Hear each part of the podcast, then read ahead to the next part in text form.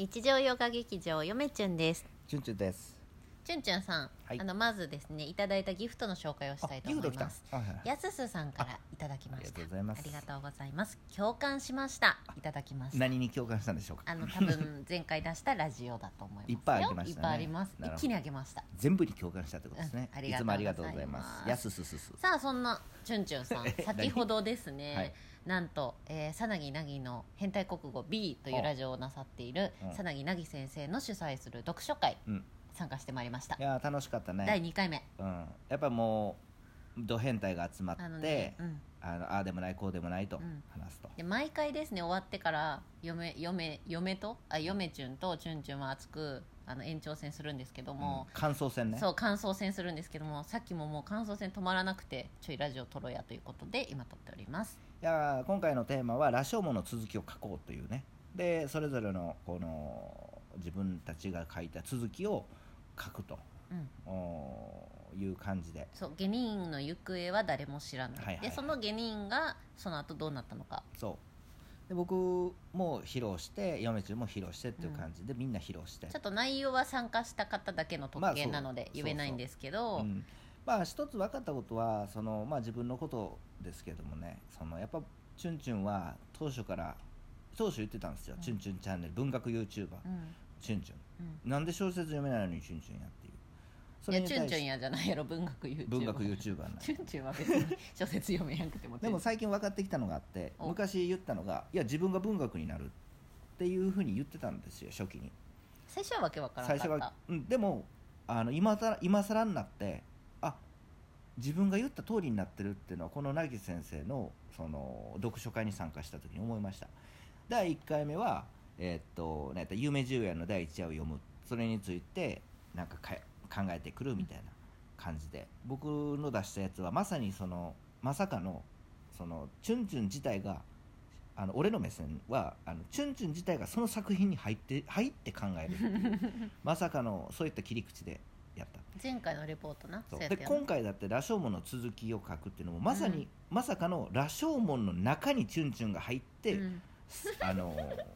描いてるって。まああれでまさかチュンチュンが登場するわけじゃないんですけど、ね、分かるそういったこう切り口で考えてる。だからすごく文学作品を僕は主観的に捉えてるんかなと思いま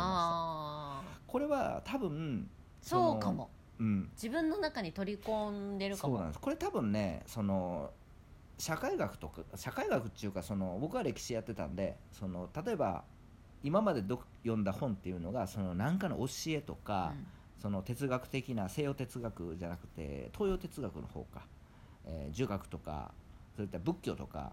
あ、そういったのが多かったんで、そういう触れる機会が多かったので、その思想的なものとか、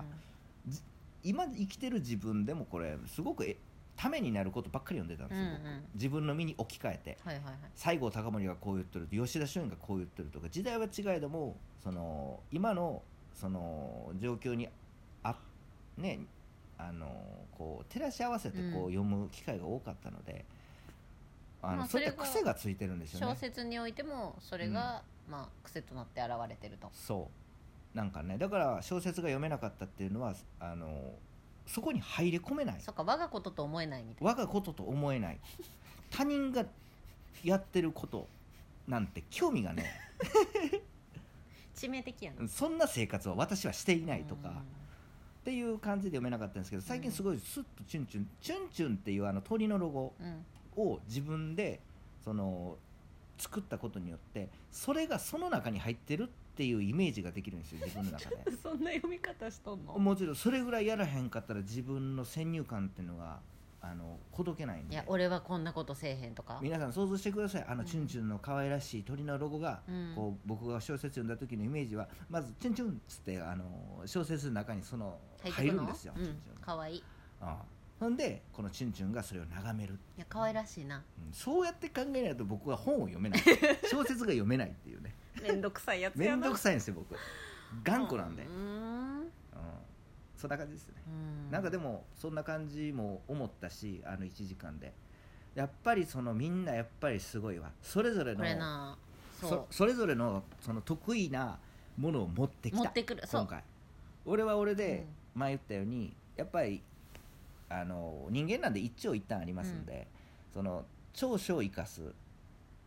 で、なぎ先生はなぎ先生で今までの経験のものを持ってくる、うん、で慶文さんも参加してもらったんですけど、うん、慶文さんももう慶文さんのそのなんつの私かっこよすぎてキザな感じ、そうすごかったしか言えんやんか、かっこいいかっけーみたいな感じやんね、うん、あとはそのもう一人のさんが中日さんという人も、うん、まあ、中日さんらしいむっつりな感じで、うん、いやいい感じやったよね、うん、全員ド変態でした。あれ嫁ちゃんは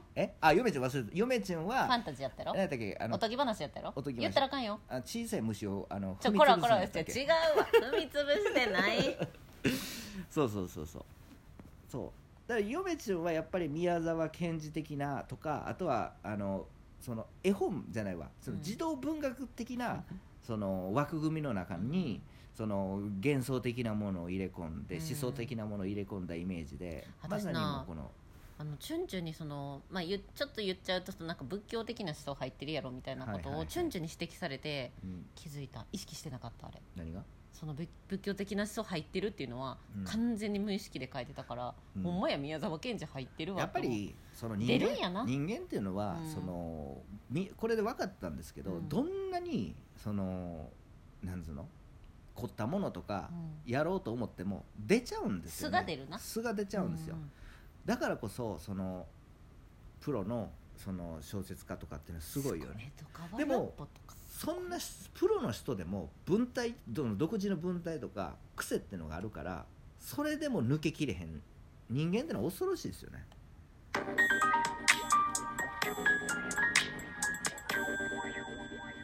やすす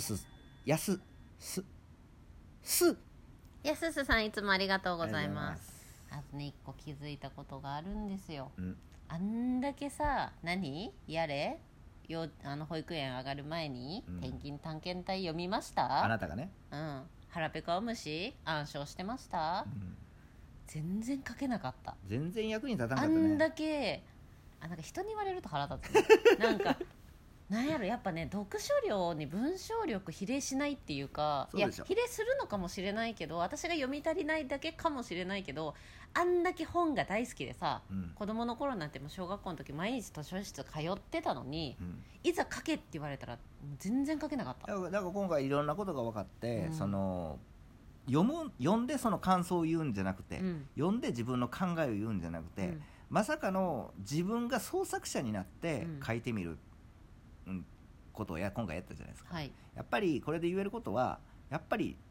読書する側研究する側とその作品をいざ作るっていうのは全くそれぞれが別物やっていうのが分かりましたね。なんか料理を作る側と食べる側もね、そうだから僕は研究者なんで、ただただ読書してる人たちに非難される必要もないし、逆に今回分かったのはやっぱり小説に対してその批判はいいんやわ、別に評価するのもいいんやわ、そういったものやない、なんか非難するものを非難する傾向が最近あるじゃないですか、うん、やっぱりそれはちょっと違うなってのは思いましたよね。本当やな、うん、確かにそうかも。悪口とか批判とか非難っていうのをやっぱ分けて考え、非難これから非難はねちょっとしたね、そのあんまり、うんその浅はかやなって思いましたね、うん、なんかこれ書かんかったら気づかんかったかも。そうそう、なんか作品にはよしあしあるって結構、うん、私もそれこそ思っとったよ、はいはいうん、でもなんか自分が書いてみたらよしあしじゃねえなみたいな、うん、白黒じゃねえなって思って。誰でも書けるんですよ、うん、小説って。僕だって恥ずかしながら短編小説を書いたことあるんで、うん、何回な2回ぐらいで、今回も3作品目ですわ、うん、披露したのは、うんうんまあ、今回はラスト数行ですけど、うん誰でも小説で書けるんやけど、うん、じゃあそれがいいか悪いかっていうのは、うん、実はまた違う次元の話で、うん、その今の若い子とか分からへんと思うけど、年を重ねていくとなんとなく分かってくるんやけど、やっぱり自分が生み出したものっていうのはそれぞれ価値があるんですよ、うん、ただそれを評価されるかどうかの問題はさておいて、うん、自分が作ったものってのは本当にどんな駄作でも、うん、どんなええものでも、うん、まあ大切なものやなんやなと、まあ、評価変わるしね。そう評価変わる。その時代にたまたまハマるかハマらないかとかね。そうだから死んでから評価されるっていうのもやっぱりもうちょっと考えるべきなんじゃないかな。あれやな、時代が追いついてきたみたいなやつやな。なんかね、今のその世の中こう全て見えるかな。YouTube でも調べられるし、すぐネットでも調べたら見れるから、なんか今生きてる間に評価されようと思ってる傾向がすごく強いんじゃないかなと、時代的にね。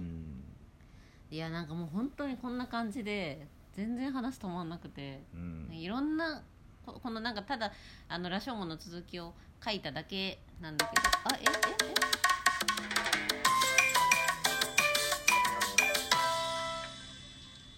変態国語 B、 なぎです。なぎ先生、いつもありがとうございます。そんななぎですってそんなに言ってたっけ。こういう人じゃなかったっけ、なぎです。いや、よろしくみたいな。違う、そのチャラくない。あ、違うな、変態やで、そうな、チャラ男じゃない、変態男やからそれがね、実はさっきの読書会でなぎ先生が変態男という決定打がね、ありましたからね、もう確定ですよ、まあ、全員変態だけどなぎ先生は特に変態でした。まあ、変態たちのボスやからね。あ、そっか、まとめてみ皆さんもね、次はね、また発表あると思うんですけれども、次は本を読んで、それについて語るみたいな感じですけど、まあ、ぜひね、参加してもらったらいいかなと思います。毎回思うけど、1時間とは思えやんこさやんな、内容がね、みんな止まらん、もう止まらんし、いや、でもみんな大人やね、多分これ、せやね、まあ、実際に会っとったらもっと白熱しとると思うよ。そうやね、いや、これ直接会いたいよね。会ってやりたい一回、めちゃくちゃ喋りまくりたいよね。そうやね、ということで話が尽きないですけれども、次回の読書会はもう本当にもう1時間と思えないめちゃくちゃ濃い内容なので、ぜひ皆さんも遊びに来てみてはいかがでしょうか。それでは皆さん、さよなら。